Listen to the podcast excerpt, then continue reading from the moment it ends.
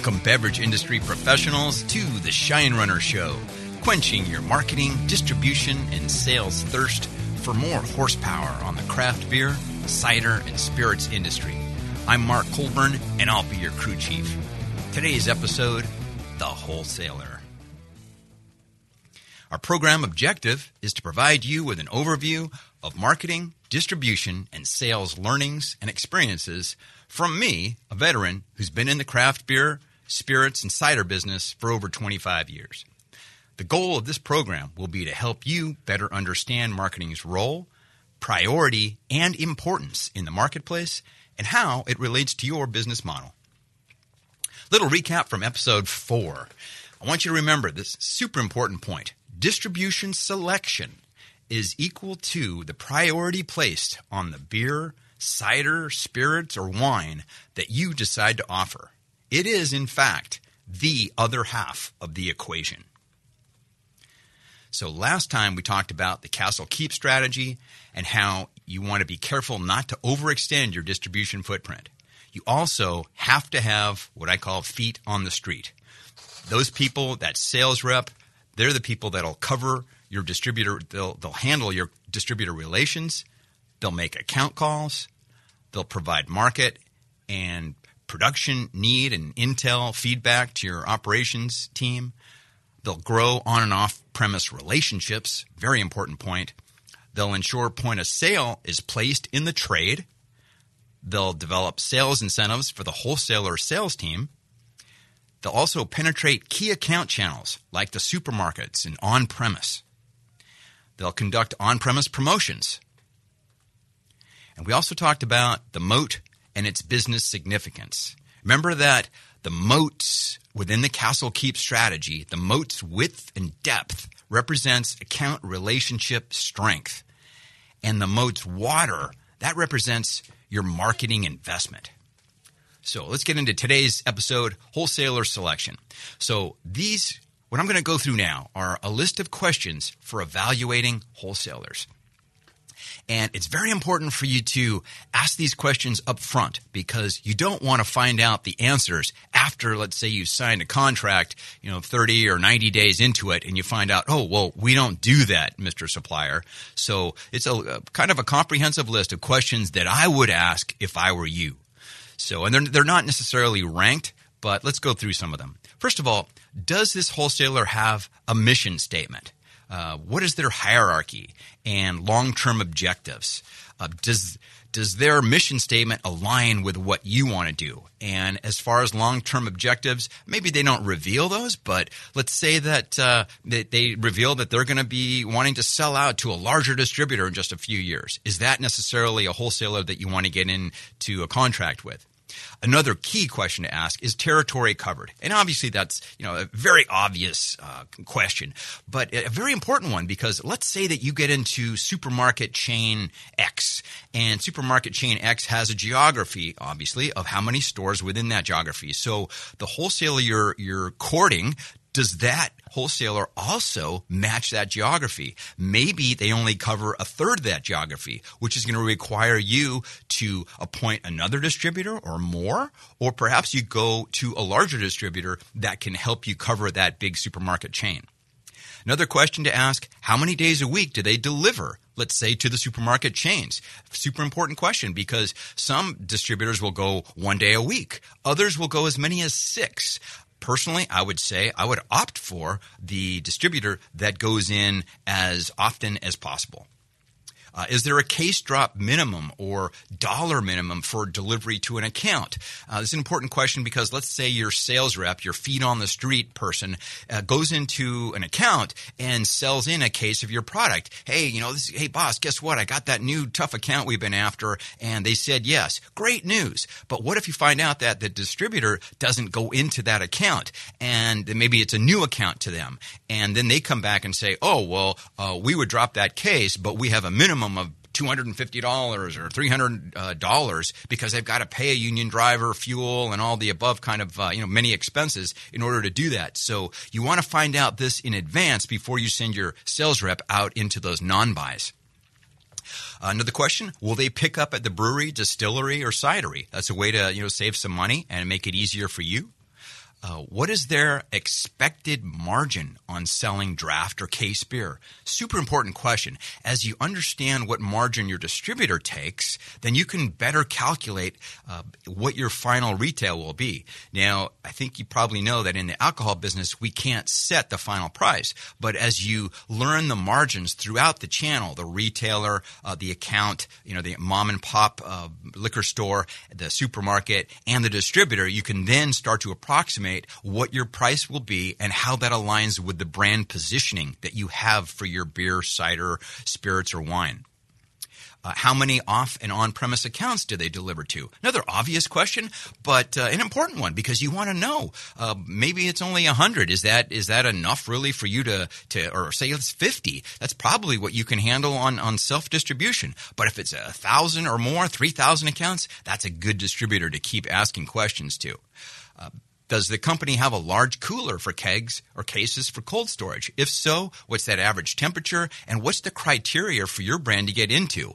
If I was you, I would want my brand in that cold cooler case so that the product stays fresher longer.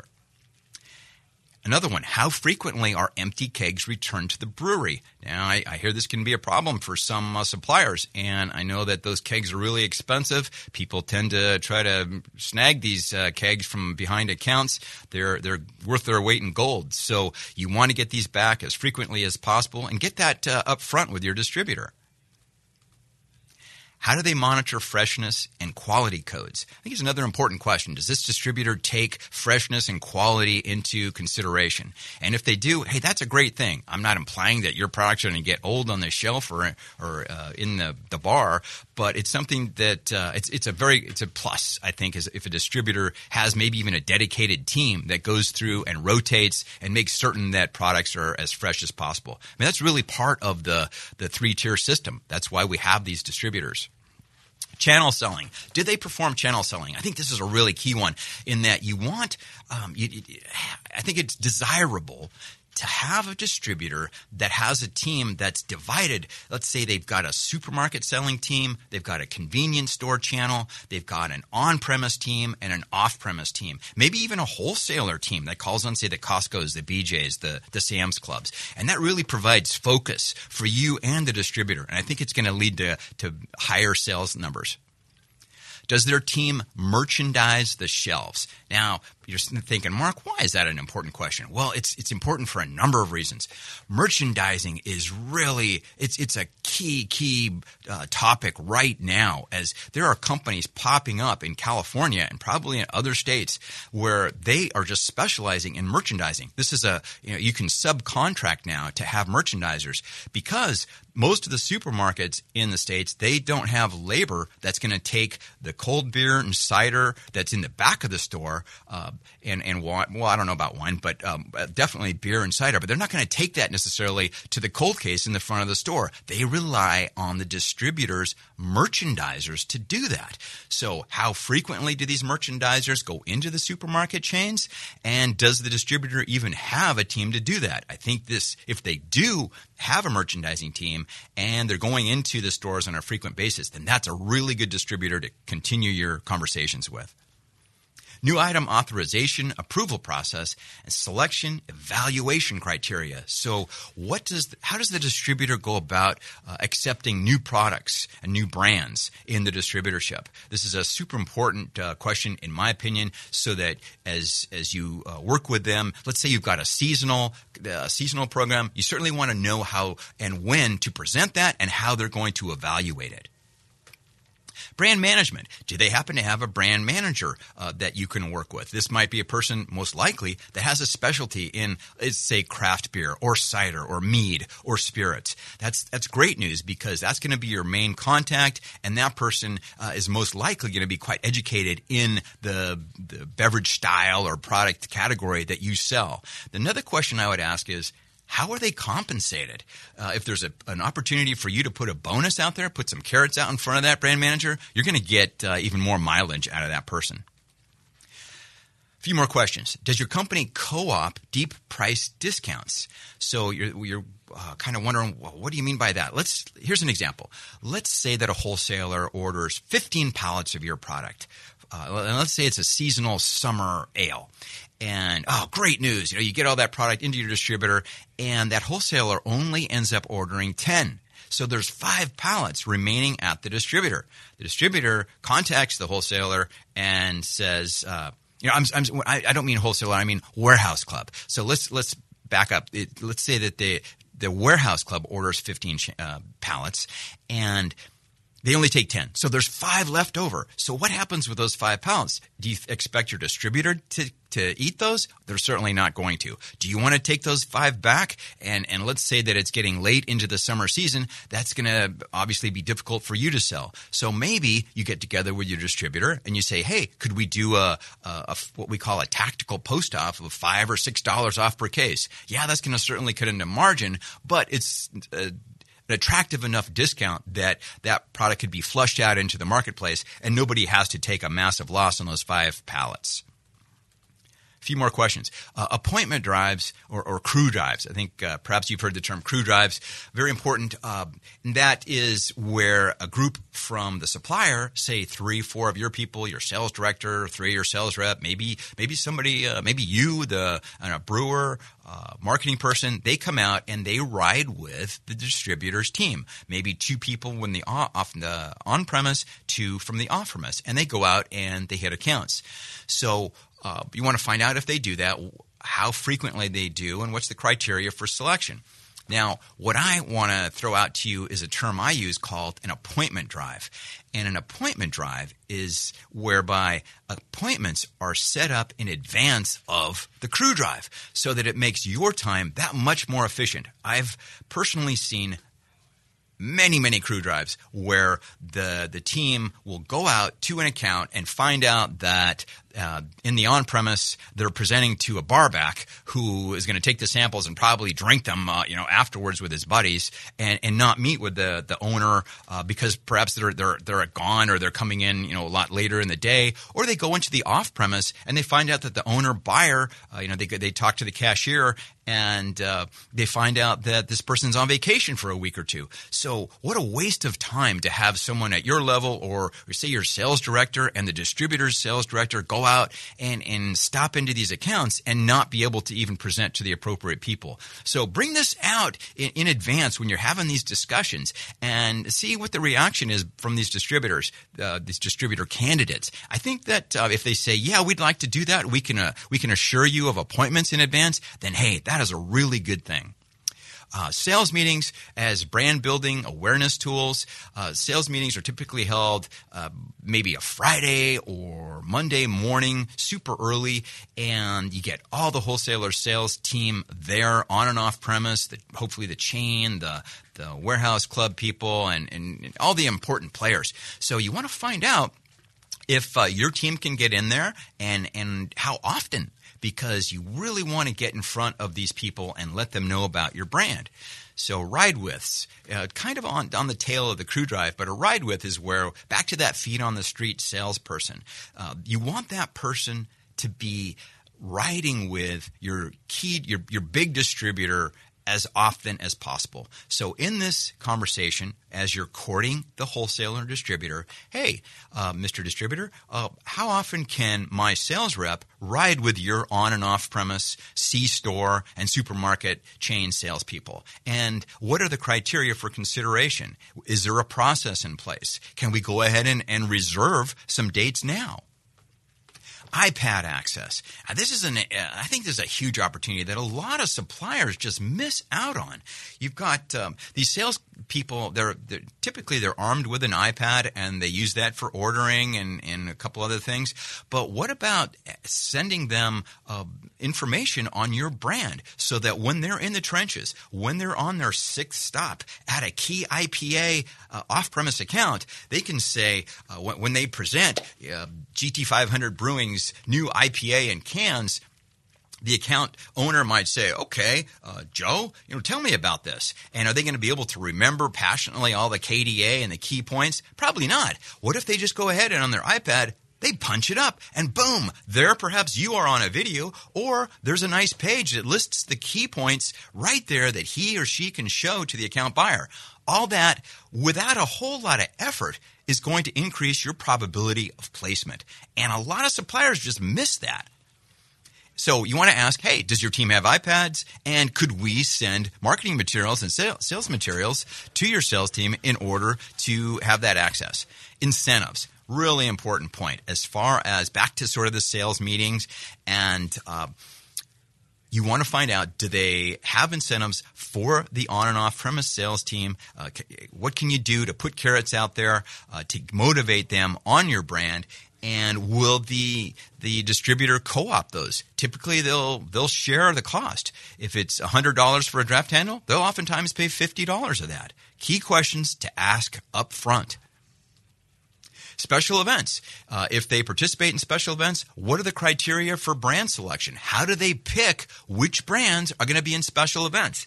And you might be surprised that some distributor wholesalers don't even want to do special events. It takes a lot of labor, weekend work, overtime, and it really stresses the team because these special events can turn into 20-hour days. I've been there many, many times. But for ones that do conduct special events, I strongly recommend that you want to be in those because trial sampling is so critical for brands like yours, for any brand in my opinion, that's in the intro and the growth stage of the product life cycle. So if they do a lot of special events, they don't necessarily say, hey, all brands, come on down. Instead, they pick perhaps their favorites or maybe there's not necessarily selection. It's kind of first come, first serve. So you want to have your hand up.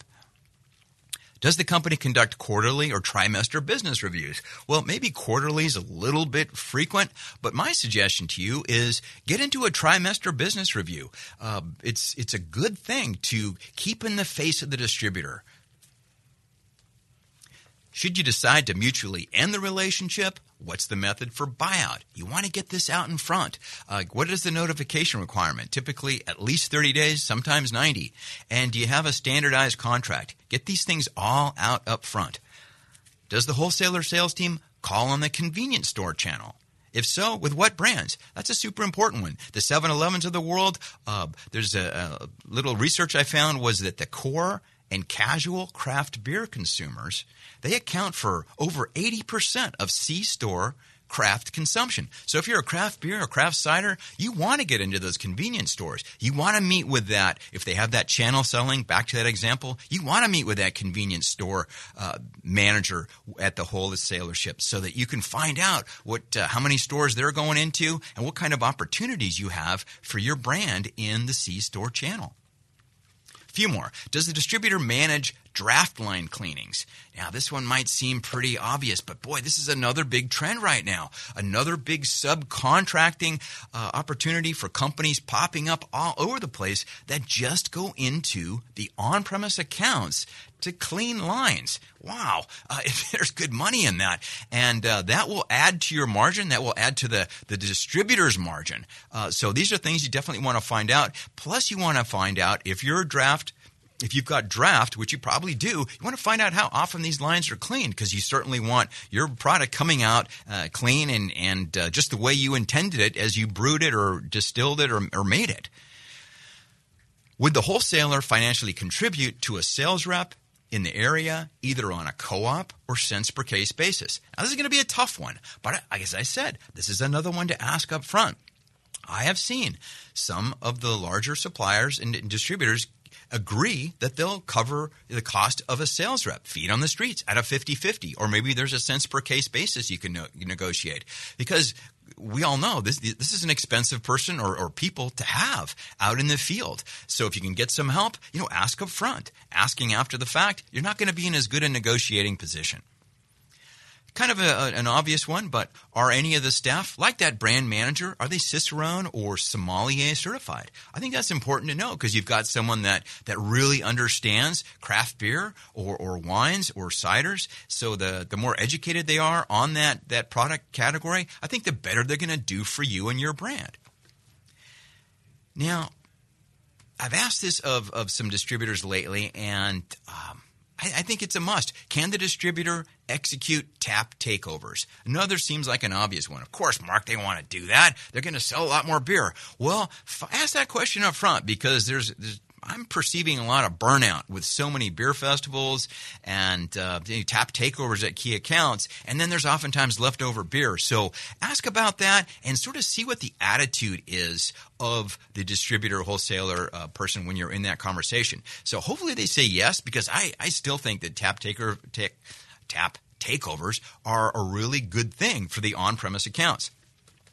And does the distributor conduct what's called SKU rationalization meetings? And those are sometimes quarterly or each half year, biannual, whereby the distributor's senior team will meet and they'll make, cut, delete decisions on some of the products that they have in order to keep them amount of space available for new stuff, or it's just something that may not be selling. So I think it's a key question to ask up front. If they do have these SKU rat meetings, what criteria do they use to make those deletion decisions? Know that up front so that you can stay ahead of that. So let's say that you've gone through all these questions and, man, they've nailed it. That distributor has given you the positive responses that you're looking for. Congratulations. You've appointed that big dog distributor in that major metro. So now let's talk about working with that distributor.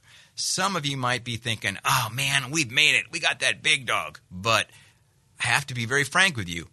The work is only just beginning.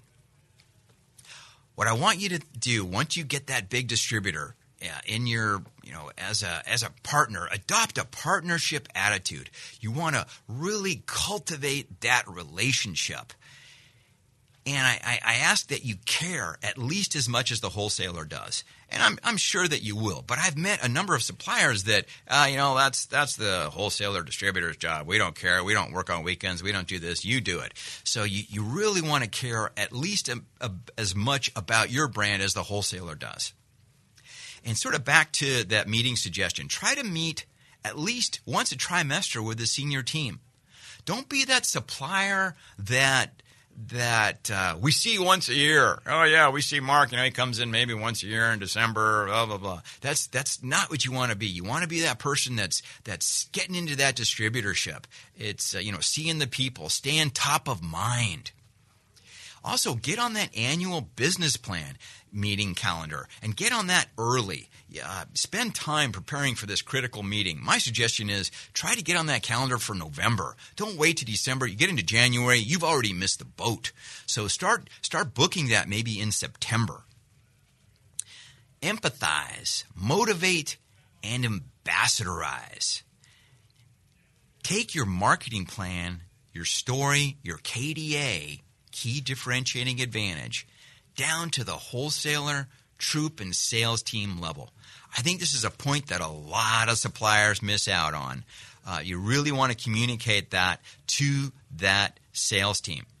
Your goal is persuade them to like your brand more than any other. Your mantra is now, think about this, treat the wholesaler sales team as your internal customer. One more time. Treat the wholesaler, distributor, sales team as your internal customer. So back to that appointment. You've got this big distributor, and let's say, hey, awesome, you have been invited into the sales meeting. This is a great opportunity for you or your sales director or VP of sales or your sales rep to really shine and talk about your brand. So let's go through a few distributor sales meetings, do's and don'ts. So you as the brewer, the company owner, the cidery owner, you need to quarterback your presenters. They represent your brand. I've been in over 800, maybe 900 sales meetings. And I have to say, as a former prof, the average presentation grade, it's a C-. You really need these people to present to you. So you see what that delivery is going to be, and you see how they deliver your brand. Other do's and don'ts. Don't have them disrespect the sales team, the salesperson's time. Be prepared. Know your audience. Really, if you have, I suggest not presenting IRI data or Nielsen data if you have to. If the presentation is going to be filled with some IRI data, have that person know what they're saying and how to define each column. I've been through so many where people that are presenting don't understand, the IRI data themselves. And lots of times it's not appropriate because maybe you're talking to the on and off premise teams that don't even call on the chains. Don't waste their time. And another obvious one, do your homework. When I say your, I mean your team. Do the homework and rehearse these presentations. As I said, the average is a C-. Shoot for an A. Consider holding the meeting at your tap room, brewery, or brew pub. You'll have a captive audience. Immerse them in your brand DNA and always tell your marketing story and that key differentiating advantage. Another obvious one, don't be late. And as far as swag goes, don't just give away your swag. Free is considered of little value. Hey guys, here's a shirt. Everybody, and ladies, everybody gets a shirt. It's just not really considered of much value. Make them earn it. Use your swag, your shirts, your hats. Use that strategically in these meetings to kind of showcase or stroke individual performance. That's going to equal peer recognition. Hey, Joe, nice job on this. Bam. Bring cold samples and coffee, preferably Pete's. Be upbeat. I want to talk a little bit about the power of peer recognition. Stroking a salesman is a really strong tool in a Friday morning sales meeting in front of all these on and off premise salespeople. And I'll give you an example from my days. I got to meet up with Jim Cook when he was out to San Francisco, and I thought, hey, I want to take advantage of meeting him. He was there for some big level meetings. And I got a video camera, and I got a few questions, and I videotaped him. And one of the things that I talked to him about was first quarter performance in the on and off premise, specifically by salespeople. So I highlighted these people by name and asked him. I had sort of a cheat, kind of a homemade teleprompter over my shoulder as I videotaped him. And I showed him as he was presenting and being videotaped how Joe did this at store XYZ or Sheila did that in the on-premise getting a new draft handle. And he was absolutely fantastic. He articulated exactly what I was hoping and saying, way to go, people, way to go, Joe, way to go, Sam, way to go, Sally. And I then presented this. I showed this video in a Friday sales meeting, and you should have seen the reaction. Nobody had done this before, and it was so simple. It just took a little time, a little editing, and some videotaping, but the peer recognition amongst other people on the talk value for 2 or 3 weeks. I mean, it was people when Jim Cook called out their names, the sales rep that his or her name was called out, they were beaming in this meeting. So these are just simple ways to really motivate salespeople. It don't even cost anything. So a key point that I want you to remember basically for the rest of your life. As you're falling asleep tonight, I want you to think about this key point. If there's nothing else that you remember from all of Mark's podcasts, this is the one thing that you want to remember. Okay? You ready? People sell for people and brands that they like. One more time. People sell for people and brands that they like. I want you to really think about that. So here's a recap from episode 5. Distributor evaluation, we went through a ton of questions, what to ask up front. As I said, ask these up front. You don't want to ask on the back end of that. Once you get that wholesaler signed up, way to go, congratulations. You want to then cultivate that relationship. Ambassadorize that wholesaler sales team. Make them into little salespeople for your brands. Get them to like your brands and you and your team. Adopt an internal customer philosophy with your distributor. Do that, and I think you're going to be very successful. Not a lot of suppliers, they just think, we got a distributor, let's go to the next one, let's go to the next one, the next one. It just kind of becomes generic, almost a commodity. sales meetings, do's and don'ts. We hit a bunch of those. And yeah, some of them seem obvious. I hope you're not upset by some of the things I said on that. But hey, these are the things that I've seen in the trenches. 900 sales meetings. These are ways that you can fine tune. This is, you take my advice and I think you're going to have that much more success. So please submit questions on Episode 5's topics to shinerunner@thebrewingnetwork.com. I'll try to address those and several of those questions in our next show. I want to thank you very much for listening.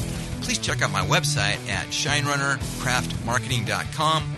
My book, Craft Beer Marketing and Distribution, Brace for Schumageddon, and my Patreon site, Shinerunner Craft Marketing, where you can subscribe and we'll take a look under the hood and dig a little deeper into these podcasts to get a little more horsepower and additional content. So our next Brewing Network episode, number 6, will be How to Motivate That Wholesaler. Thank you.